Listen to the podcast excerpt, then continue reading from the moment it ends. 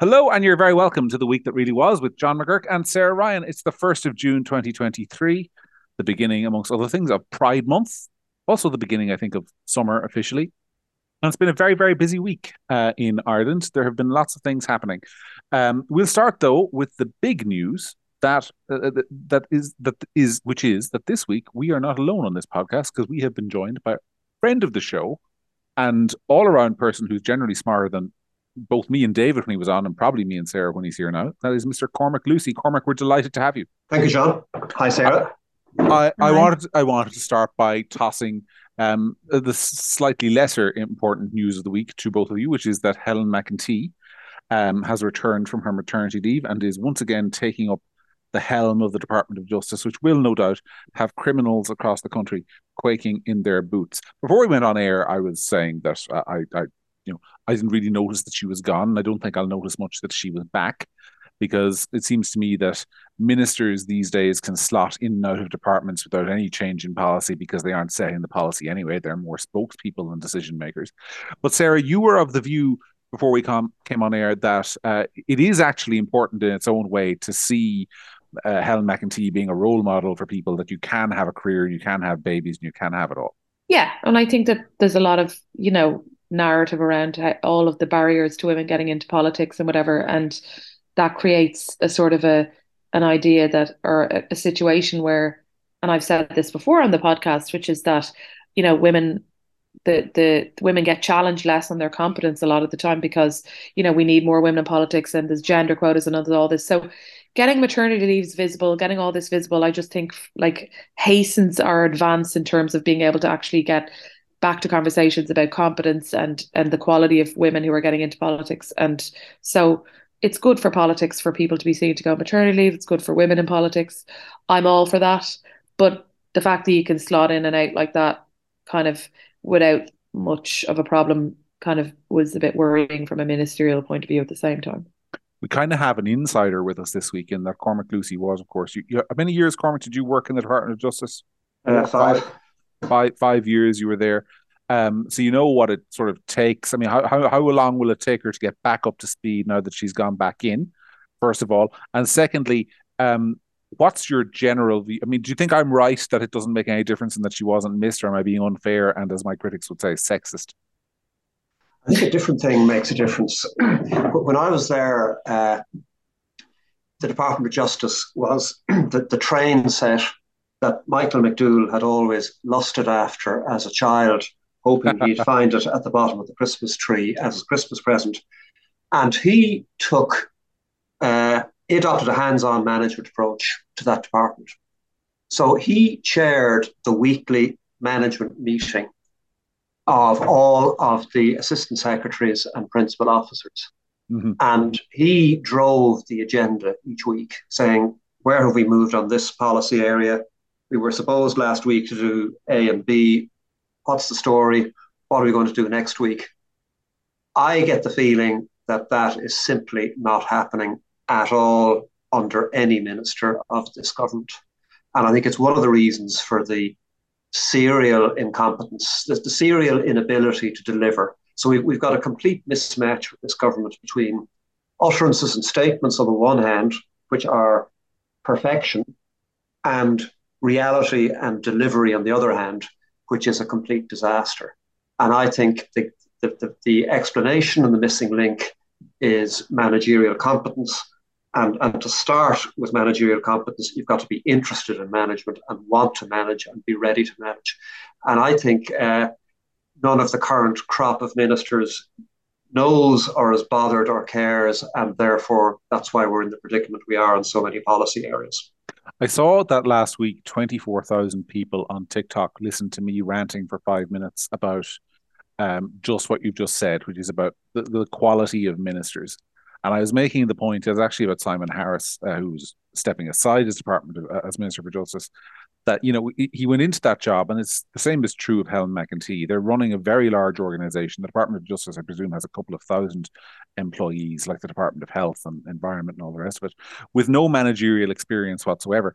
Michael McDowell, when he was in that office, he had been Attorney General He'd been a practicing barrister for many years. He was he was familiar with giving orders and giving instructions. Do you think it it, it shows that we've got a lot of and I don't want to be ageist as well as sexist, but we've got a lot of young ministers who've never really run anything or been in a position of authority who are suddenly running very large departments and don't know what to do. Do you think that's a, a, a genuine issue, or do you no. think it's it's it's no, ageist? it's not. Michael Collins didn't have experience of running anything, mm. and uh, he set up the state. So I don't think it's to do with age. I think it's to do with the attitude people have to politics and what they think politics is. And I think with the younger generation, and here it is, there is a generational issue. There's far, far, far too much of an emphasis. There's almost an exclusive emphasis on uh, projecting what they believe and imagining that that is sufficient. So if I, you know, if I'm trying to combat racism, rather than get the Gardaí to entrap people into acts of racism, which would be filmed and then prosecuted. They they've put up this ridiculous hate crimes uh, act, which which simply can won't be enforced except in the most egregious of cases, and then uh, at the risk of, of severe injustice. So I, I, think there's a there's a mentality problem with a generation of politicians across the developed world who is more focused, or which is more focused on image and projecting their virtue than on actually delivering outcomes for their voters. It's a little bit like when you talk to a 10 year old in, in a school and say, What would you do if you're running the world? And they say, Well, I'd make hate illegal. That kind of, yeah, that kind of attitude. Yeah. Yeah, that, that, that's what they're doing, and it's it's it's dreadful. And like uh, we're I just did the, the count in terms of the, the most critical area of, of, lack of delivery by this government, uh, housing.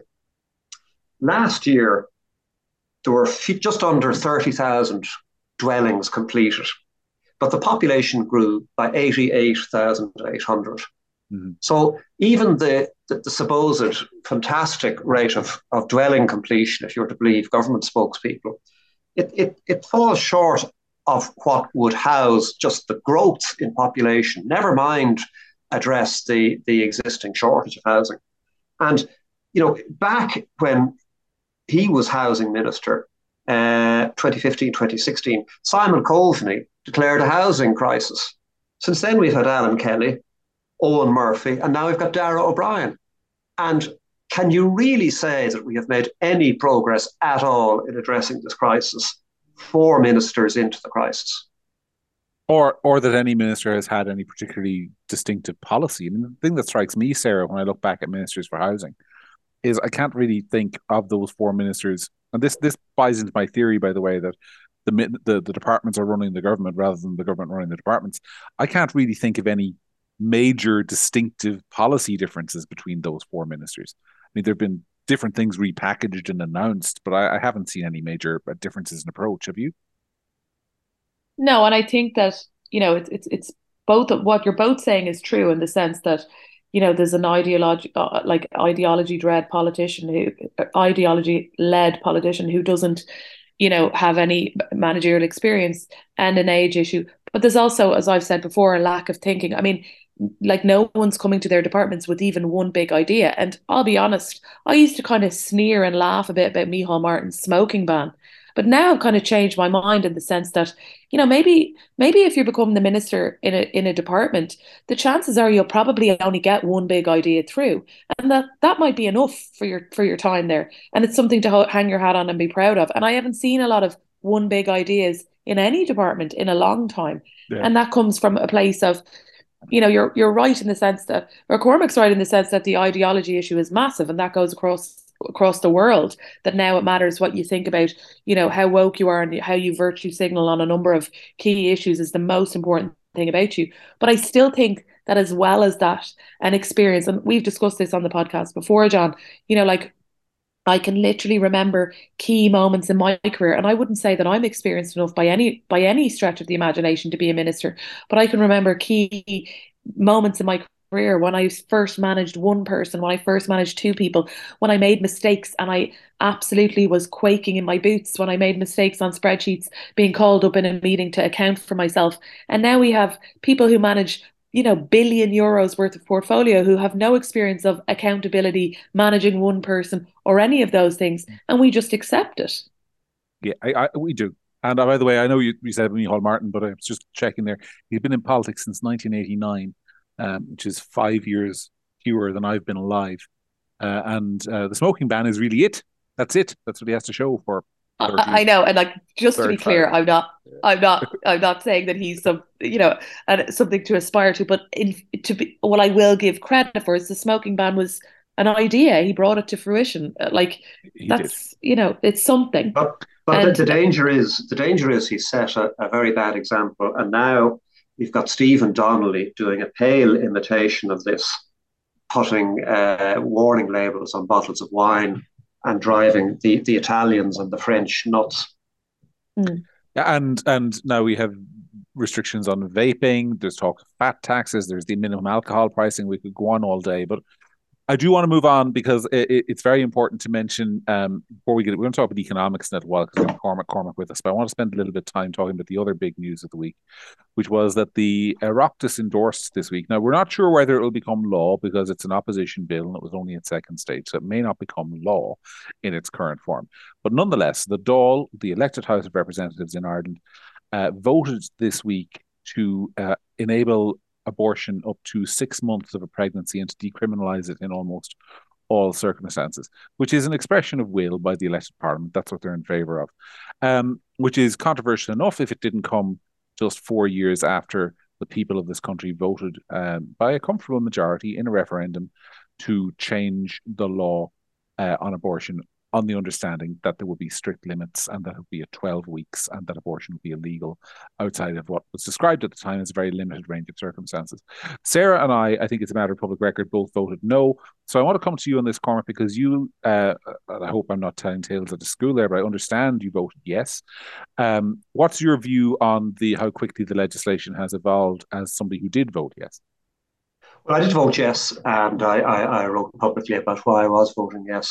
Uh, but I, I was, uh, it took me a while to make my mind up, and I was a bit of a fence sitter prior to that, and I wasn't uh, an overwhelmingly enthusiastic yes voter.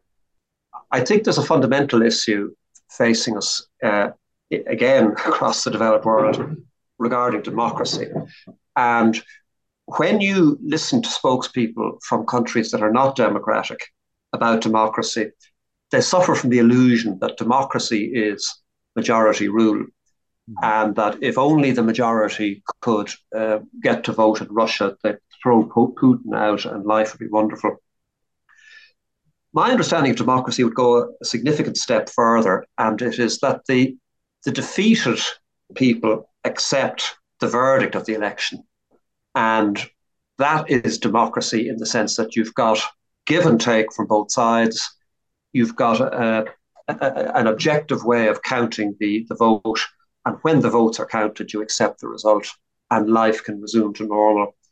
And I think one of the big problems we have these days is that that acceptance of defeat has gone out the window. Now, the most obvious example is Trump and uh, the, the 2020 election. But if you go back to Trump and the 2016 election, it's absolutely clear that Hillary Clinton and her supporters did not accept his election, and they contrived this whole Russiagate thing to, to try to overturn the, the outcome of that election. My concern, coming back to the question you asked on, on this abortion uh, bill that was passed in, in the Dáil this week, is that here we have a case where the victors may not be accepting the outcome of the election. That, as Sarah says, the, the, the amendment was changed, but on the understanding that there would be a restrictive form of abortion permission thereafter. And this Dáil vote overturns that. Uh, and allowing an abortion up to six months, you're really pushing up to the level where uh, children can survive at that level. Uh, I had two two nephews born very premature, and uh, they survived. They've both got stunning master's degrees that just passed and are in the workforce. So I, I, I just think at a constitutional, democratic, uh, public policy level, what they're doing and the way they're doing it is is mistaken, and is it's going to add to certain people's feelings that the system is always rigged against them, and if you give these guys an inch, they'll take a mile. Mm-hmm.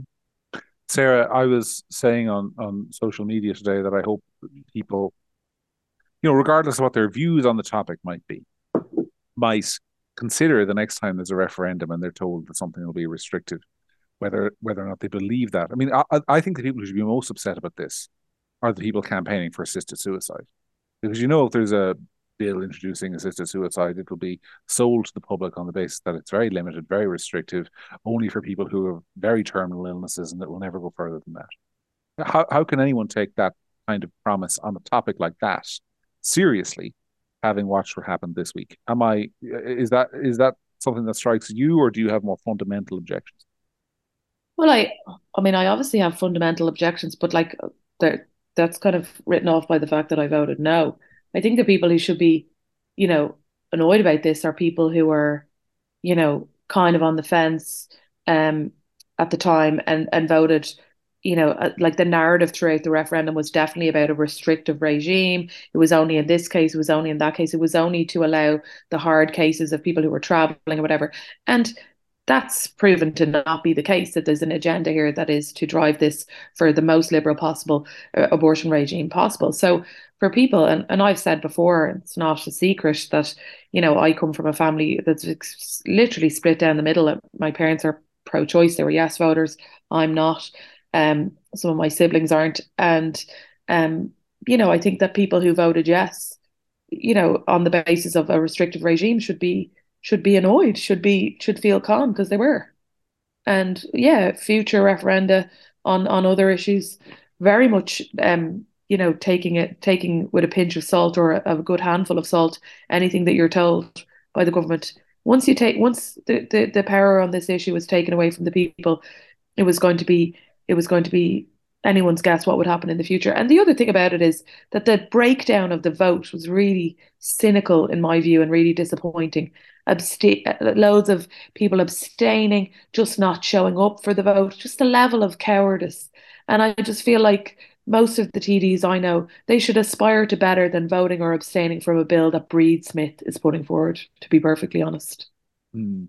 Yes, well, I remember uh, people telling me during the abortion referendum. This is all I'll say on the matter that uh, that twelve weeks was sufficient because ninety seven percent of abortions took place before then, and all other circumstances were already covered. Fatal fetal abnormalities where the woman was was was going to be in danger, those would be covered, and that it was absolutely absurd to suggest that abortion will be available up to six months, as some of our posters said might happen. That was those th- those claims were actually fact checked and, and found to be false by the media. Um, that had an expiry date of four years. And also, um, if those if, if what the other side was saying was true, why do we even need to pass this bill? By their own definition during the campaign, all that was necessary to do has already been done. So I think in terms of which side in that referendum we're, we're telling porky pies, I think there needs to be a little bit of a reassessment of that. Uh, but we won't spend too much uh, more time on it because I think it's it, it's one that speaks for itself. And if you don't see the problem, uh, we can't help you. Moving on. This week, the Irish Fiscal Advisory Council issued a warning to the government, Cormac, in which they basically said that there was no room for tax cuts or indeed any kind of spurge in spending because of how volatile the Irish tax base is. It said that most of our corporation tax revenue, on which the country's surplus is founded, is based on the contributions of just three entities, um, which is interesting and concerning in its way. I suppose a lot of a lot of your views on depend on how stable you see those entities as being. But we also had this week an increase in tax for people driving cars. Um, fuel went up in price. We see continued plans to introduce new taxes and fees on things that the government don't think we should be doing. Uh, we've got you mentioned the wine labeling, which isn't a tax, but there, there are various other examples of sort of sin taxes being introduced. And uh, the statement that bothered me really this week was was I think it was Michael McGrath who said that if he didn't put up taxes on fuel, the state would lose 700 million euro as if it's the state's money and not the people's. So I just wanted to get your view on what the Fiscal Advisory Council did, whether the government should be listening to them, and sort of your general take on the economic situation in the country as it's played out over the last couple of weeks with the argument about tax cuts and whether or not we can have. Well, I think the Fiscal Advisory Council is a very useful addition to the Irish economic landscape, and they do excellent analysis. And their essential job is to make sure that the Irish government, in terms of its budgetary policy and the macroeconomic impact of that, stays on the straight and narrow, and that they produce a Goldilocks solution where they're not doing too much, they're not doing too little, they're doing what's right. My concern about IFAC, the Irish Fiscal Advisory Council, and other uh, public sector worthies who opine on fiscal policy, such as the central bank and the ESRI, is that they seem far more ready to shoot down suggested tax cuts than they ever are to shoot down suggested expenditure increases. And there's a political asymmetry, perhaps bias in uh, in their stances that I resent, I have to say. Uh, and if we look at just if we just look at taxation, I've written a piece for the Sunday Times this weekend, and I was looking at this question, and I just wanted to look at a na- really narrow part of tax policy, and that was the relationship of the threshold before you become a top income tax rate payer, before you move from 20 to 40%. percent mm hmm I wanted to look at the relationship between that threshold and the average wage. And we've heard lots of talk from the left that Fine Gael and Fianna Fáil are right wing parties. Uh, I've heard one uh, right winger that I, I know very well say that he when that, that he visited Paschal Donohoe's office, Dáil office, where, when Fine Gael were in opposition, and the, the bookshelves were garlanded with books from Friedrich Hayek uh, and the like. Uh, but when you examine Fine Gael's footprint on this key question, they have been allowing average wages rise much, much faster than they have raised the tax band. So as a result, even in good years, from 2015 onwards, they have been allowing uh, an increased share of taxpayers move up into the higher tax bracket. They have been allowing people already paying the tax bracket have to pay an increased share of their. They've been pushing through stealth income tax increases. And I can guarantee you one thing we will never see analysis of that from the ESRI uh, or from the Fiscal Advisory Council. And it irks me. And if I were if I were in Michael McGrath's shoes, one of the first thing I'd be doing would be saying, why are we spending a lot of state money on analysis that isn't uh, isn't aligned with our political interests and maybe aligned with the interests of those who may be opposed to us. So I'm for tax cuts. Uh, I accept IFAC's logic, and I would accompany the tax cuts by a bit of extra spending constraint so that the overall fiscal impulse being given by the government was unchanged, but that the emphasis of government goodies shifted considerably from increasing government spending towards giving tax relief. That makes sense. I mean, uh, Sarah, it strikes me that we've got an NGO for every group in this country that is funded by the state, um, except except taxpayers. I, I, I look in Britain. There's the Taxpayers Alliance. Uh, in the United States, I can't remember what Grover Norquist's group are called, but they represent the interests of taxpayers. And I sometimes wonder, you know, if, if you and I ever kind of fall on hard times, whether we shouldn't set up a group, call it the Taxpayers Alliance, campaign for lower taxes, and go to Michael McGrath and say, "Will you fund every other NGO? Will you fund us to do important research on the interests of the people who actually run the state?" I don't think we get much cash, though, would we? no, we just probably get. We probably wouldn't even get the meeting, to be honest, because you know we're alt right or whatever we are at the moment. Um, and these kind of ideas, you know, the very idea that taxpayers would get some of their money back um, is you know practically blasphemous at this point. So um, no, I don't think we'd get very far. But I think that there is a huge cohort of people who are massively underrepresented in this area.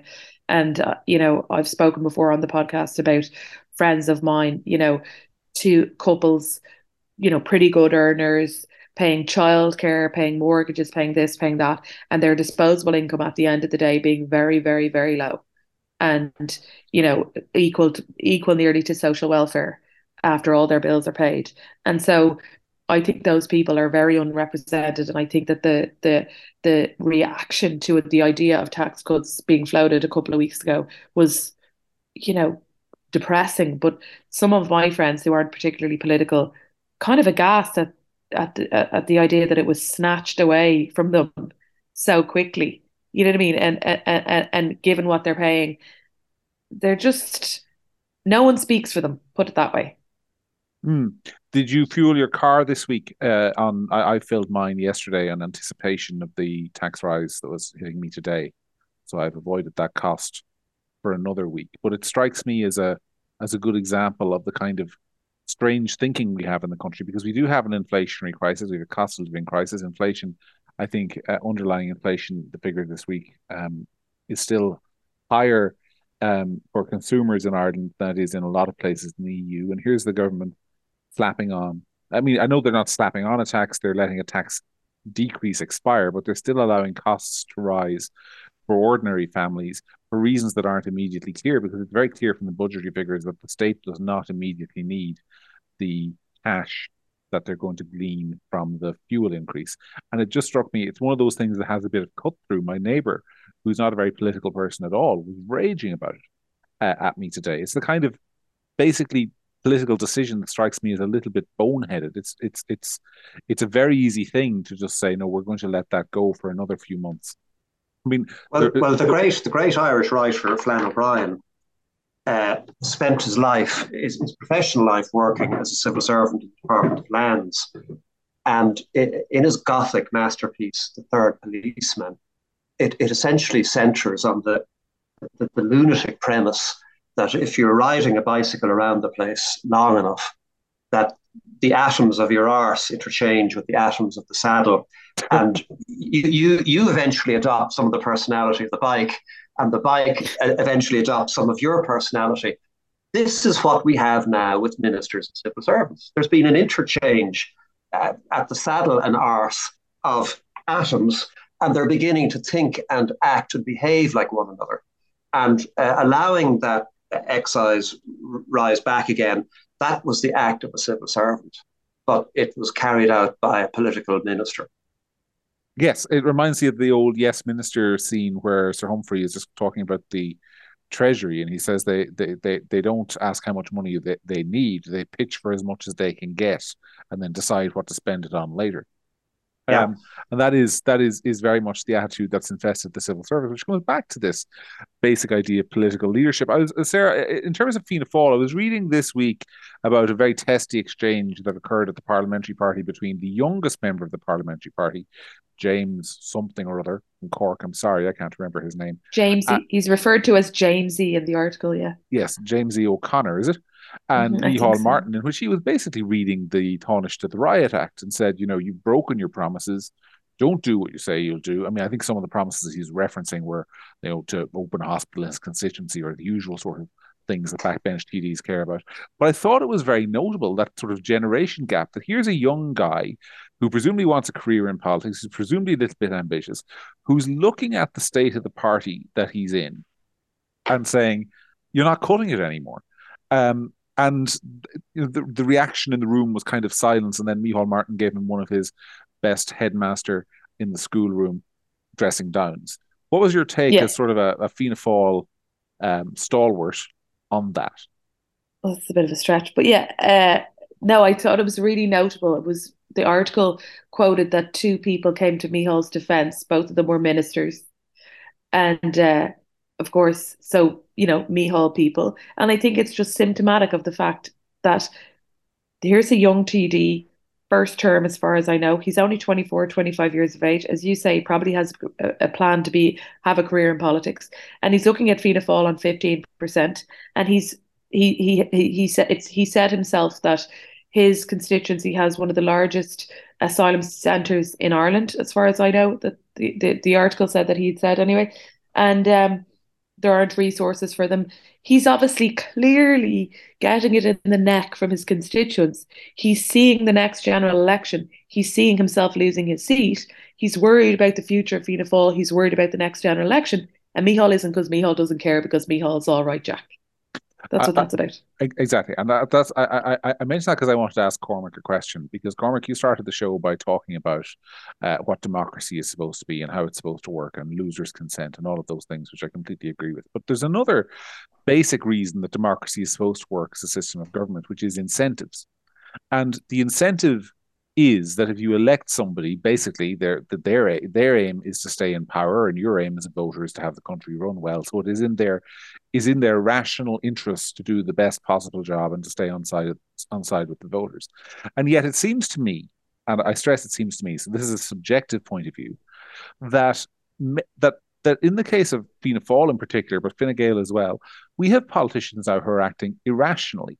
So if you look at issues like immigration, or income tax cuts or law and order or what we talked about with the abortion bill um, or the increase in excise duty. We have political parties in this country that are struggling to maintain the share of the vote they had at the last election, who are missing clear and obvious rational opportunities to side with the voters. And to me, that's extraordinary. And it is really, I think, symptomatic of the growing frustration. And people talk about the rise of the far right.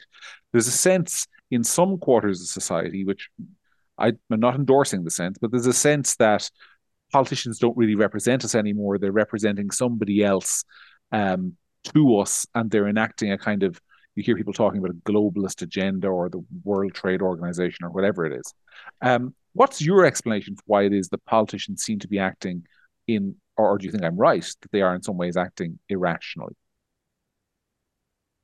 I, I think the the the element that you may not appreciate uh, to answer the predicament you're facing, John, is the level of internal discipline within the two main Civil War parties. So I can remember being uh, Michael McDowell's advisor, and I got a telephone call from a, a Fianna Fáil backbencher asking me could he ask a parliamentary question of the Justice Minister asking XYZ and I uh, I, knew this. I know this TD this TD socially. He subsequently became a cabinet minister, uh, and uh, and I said, well, hang on, you're you're an elected member of Dáil Éireann. You have a constitutional right to ask him whatever you want. He said, no, no, no, no, ask him, ask him, please. So I go up to McDowell and I give him your man's spiel, and McDowell gives me my spiel. He says, well, he's an elected member of Dáil Éireann, but this is the way discipline operates within Fianna Fáil. You do not break wind on a topic without clearing it with the minister. Uh, so so the, the, the, letter from the three Fine Gael junior ministers, there's no way that was constructed without clearance from above. Mm-hmm. And the, the, the problem with this is it has the advantage of making the parties disciplined political machines. But if the, the wrong people get control of the party, that discipline is turned to suppress dissent. And we had that when Haughey led Fianna Fáil. Uh, and now we're getting it in advance of a sort of a politically correct agenda that it does, isn't bothered with delivery to voters of key things like housing, health, and education. And to, to my mind, the, the only real discipline that Fianna Fáil and Fine Gael face, it's not internal discipline from disaffected members. It is the external discipline of electoral punishment by rival parties. And I think uh, I, I voted with the, the party leadership to disband the Progressive Democrats, and I think I made a mistake that day. If, if the PDs still existed, even in a significantly shrunken form, the party's mere existence would act as a, a, political brake to a certain extent of, of the you know the, the wilder aspects of, of, of what the government parties are doing. Yeah, and I, I, have to say we had a discussion on this show a couple of weeks ago about the the rural independence, or I think we did. I hope we did about the rural independence. Are thinking of forming a political party uh, uh, about whose prospects I must, must say I am skeptical because I don't believe I don't believe that it's in any of their individual interests to join a political party, even though it's in the country's collective interest for there to be some kind of threat to Fianna Fáil and Fine Gael on the flank on which they do not currently feel threatened, which is the one the PDs would have threatened them on. But um, it, it, I mean, and and you, the last time you were on this show, Cormac, we talked about the reasons why it's so difficult to get a political party off the ground. But Sarah, there must be some of these young, young younger TDs. I'm thinking of James O'Connor. I'm thinking of some of the younger people in Fine Gael who've been denied advancement who are now leaving politics. Like I think John Paul Phelan, although I understand there are health reasons there, is going to be a huge loss to politics. Um, I think Joe McHugh, I know he's a former minister and he had a run, but I think he's a loss to politics if he's leaving. I think Olwyn Enright years ago when she left politics was a loss to politics. Are there none of these people, uh, you know some of them better than I, Sarah, who are who are going to say, well, it's time to to try something different, even to to shake up the leadership with a leadership challenge. I mean, Cormac talks about discipline, but it's not that long ago since the current Taoiseach was challenging Enda Kenny for the leadership of his party when they were in the doldrums. Um, so, so there is still occasionally an impulse, or there used to be, to shake things up. Where's that gone? I don't know. I think that it's gotten. Well, like um, just speaking from the point of view of Fianna Fáil, I like there was definitely a few times in the last couple of years where I thought something might happen I think Micheál's done a good job of of um, you know, promoting and not promoting selective people um, to keep himself insulated from anything like that. I think a lot of people who are TDs are just there. There's a sense that they think that their demise is inevitable, and they're just sitting back and waiting for it to end. I mean, uh, that's the only logical conclusion I can come to at this point, because in different times, I don't think Micheál would have survived Fianna Fáil being on 15% for this for this long. No. Or Leo Varadkar would survive Fine Gael being in its current predicament. Bear in mind, no. their, their position in the polls is now worse than what it was in the 2002 election, where I think was the last good election, Cormac, that the PDs had. Um, and or maybe 2007 was. Forgive me if I'm wrong, but oh, two. Yeah, yeah, oh two. Uh, that was that was based on Fine Gael being slightly better off in the opinion polls than they currently are. Um, and another Michael... thing, by the way, another thing, sorry, John, is that you know people talk about people in Leinster House and TDs living in a bubble or whatever, and that's true to a point, but they're not that much in a bubble, and I think they're afraid of their life of an election. And I think that everybody knows that if you started messing around and trying to do heaves and trying to do this and trying to do that, you might cause an election. And I think they're afraid of that. Mm-hmm. All right. Well, we've identified all the problems, and it's, it's been it's been a very depressing podcast so far because we haven't haven't really identified any potential solutions. But I wanted to turn because we've got a little bit of extra time to the topic of uh, Cormac, the, the, the hate speech bill, because you were mentioning it before we came on, and I notice um, that your old employer, Michael McDowell, and Ronan Mullen, to their to their credit, and maybe Sharon Keoghan as well, are the only three politicians in Leinster House who are making a case, but they're actually getting some significant traction from the public. I, I don't think, and I, I say this with respect and affection for Michael McDowell, I don't think he's had this much public support in a long time on any issue. And certainly that's true of Ronan Mullen. And yet, that topic, I mean, it seems to be one where the debate is making absolutely no difference and the, and the bill is going to be passed regardless. But do you think that signals or the support that they're getting for what they're saying signals a kind of an underground shift in Irish politics? I mean, I sound a little bit optimistic here when I say this. Maybe I'm overblowing it entirely. But I do get the feeling that there's a shift happening that the political system hasn't cottoned onto on a lot of these issues. And is that your view as well?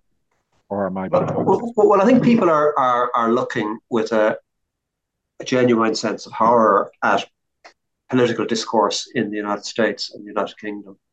Uh, and, and this debate that happened the other night was at Oxford University. Looking at things like that, and they're saying, good God, we, we just don't want that coming here. And then they see this piece of, this poorly worded piece of legislation. And, you know, to all intents and purposes, it is reflecting that uh, and assisting bringing that sort of idiotic political discourse to Ireland, where instead of attempting to rationally debate things, you're you're, you're severely circumscribed as to what you may say, and then you may face the threat of legal action. And then you've got the Gardaí, uh, you know, having to follow up on a complaint somebody has malevolently made against you, and it just just does not make any sense. And the, the, the thing that really frightens me, John, and here we're coming back to the question of party discipline, where are the dissenting voices in Fine Gael and Fianna Fáil? Where are they? You know, th- this legislation, I would have thought, was rather obviously flawed, but yet everybody is just keeping their head down. And I think this is another aspect of the political system that is causing immense unease among voters. It's the feeling that the entire political class has been bought or compromised in some way, and they're all focusing on keeping their head down, and very, very few are willing to speak openly and honestly. And I, I think that that's one reason I'm going to put a tenner or 20 euros on Robert F. Kennedy Jr. I think he is the absolute opposite of that bought, compromised politician who's sticking with the party line. And even though he, he may be accused of being a crackpot on a number of issues, uh, no doubt some justice, but even that, I, have I've watched several videos, uh, interviews with him, and I find it to be emotionally authentic, to be very appealing as an individual, and he's alive, just not what you can say uh, about Joe Biden. I, I, think that's very interesting. I mean, I've I've been instinctively sort of writing him off on the grounds that I, I I just can't see the Democratic Party, which so enthusiastically embraced lockdowns and school closures and all the rest of it, turning around voting for somebody with Robert F. Kennedy's views on vaccination. That's been my. But I think, regardless of whether I'm right or wrong on that, I think everything else you said is entirely correct. I mean, there's a there's a kind of it brings us back to the appeal not that long ago. I mean, Boris Johnson, for all his flaws and the fact that he's out of office, uh, never lost in his life an election that he contested. Donald Trump did, but he he he won in 2016 by being shocking and mainly by saying things that people felt couldn't be said anymore. And we hear an awful lot in Ireland about the rise of the far right, which I think is entirely under overblown. But it wouldn't surprise me here if you actually got somebody who was willing to speak openly and refreshingly and transparently without fear of what the press says about him or her, if that person didn't catch fire as long as they weren't, you know, a crackpot. Um, Agreed. So, so I think there's um there's there's there's there's there's this this huge I think there's this huge sense. Sarah, you were saying a couple of weeks ago about, um, I think you called it the nod. You know, the nod that people have. You know, if you're if you meet a stranger and there's like this little dance where you decide if you can talk about something openly or if somebody is of the same wavelength of you. But there's so many people who are sick of doing that dance and just want the open, refreshing conversation on the kind of topics that we've been discussing here and, and, and a whole range of of others. So I mean, I suppose I'm, I'm really asking where where is that person going to come from in Ireland? Um, it might be Robert F. Kennedy in the U.S. It might be Ron DeSantis. It might be Heaven knows it might be Donald Trump again. I hope not, but it could be. Um, I mean, where, where, where, from whence could that kind of thing come? I mean, I think it'd come from Michael McDowell. He put his mind to it, but I presume he doesn't want to. Well, the depressing thing is, I don't know, John, because I don't. I, I do think that, you know, the the the that that nod is you know becoming more and more common i'm certainly becoming noticing more and more that people are just sick of you know the the, the like Cormac's talking about the culture wars and everything that's happened in America, whatever. But it is here to a large extent already, and people are are sick of being told what to think and, and what they are and aren't allowed, or what's off limits, and you can't say this and you can't say that. Turns out you can say whatever you like. So I think that, that there is a space for somebody to emerge to have these, you know, to be honest. And that was part of the appeal of Trump for a lot of people, was that he just said whatever he wanted and he didn't care what people mm-hmm. thought. And obviously, a lot of what he said was completely insane, but some of it was funny and some of it was silly. And it was just, I can see how, you know, if you'd had years of Hillary Clintons and this and that, that somebody who just came out and said the truth or said whatever they wanted was refreshing. And, mm-hmm. but the thing about it in Ireland is that I have no idea where that would come from, to be honest. Um, I think that, like, yeah, but somebody like McDowell, you know, the, the, the some of the discourse would be so so improved by the PD still being around, but ultimately that kind of honesty, that kind of you know someone in step, much more in step with what the public think on a lot of issues. I don't see where it's coming from. All right. Well, on that cheery note, we might say we might say goodbye. Cormac, did you have anything else to add? Well, just on that final point, uh, the time that Michael may have achieved peak personal popularity might have been 2004, uh, when, in the face of pretty much universal opposition from the great and the good, the citizenship referendum was passed mm-hmm. by almost four votes to one. So it, it didn't surprise me at all last Sunday to see the Sunday Business Post, uh, you know, carrying an opinion poll that said that three quarters of voters were concerned that their that immigration levels may be too high. Mm-hmm. And uh, I think there are a couple of big issues there, such as that, such as crime, such as taxes, such as the the feeling that there is a blob that is permanently in control, whoever, whatever the composition, the party composition of the government, uh, mm. and is always pushing the same agenda, and it always gets to win. Uh, and you know, you could you could have a guy like Michael McDowell leading something. You could have a guy like Joe Brolly, for all I know. I, I've no, you know, I know his, his, his father was a Sinn Féin MLA, but you could have a, a major party, or you could have some a bias in a constituency, and there's some community thing that's gone wrong, and uh, a local uh, person stands against that, and there's a lot of I think there's a, lot of tinder wood lying around ready to ignite but mm-hmm. it just needs a, it needs a flame, it needs a spark. Yeah, and, and and the funny thing is, I, I can I can feel that wood getting drier and drier and drier and drier and drier. I just I just can't see the spark. But you know, you never see the spark. That's how far fires start. Um, you were the spark was going to come from. There'd be no fire. Anyway, we'll leave it there for this week. We didn't even talk in depth about that opinion poll um last week, but I think it speaks for itself. Three three quarters of the public uh, are opposed broadly to the positions of the entire political establishment, the, uh, entire political commentariat, and the entirety of the Irish media, which says a lot about where the country is at. Because I remember a time not that long ago when somebody quite close to me, I think it was 2002 Nice Treaty referendum, was heard to say that if Fianna Fáil, Fine Gael, and Labour, who were the three big parties at the time, were in favour of something, you couldn't really go wrong supporting it. I think that attitude has kind of begun to evaporate significantly. Um, and it does, as Cormac said, I think just need a spark.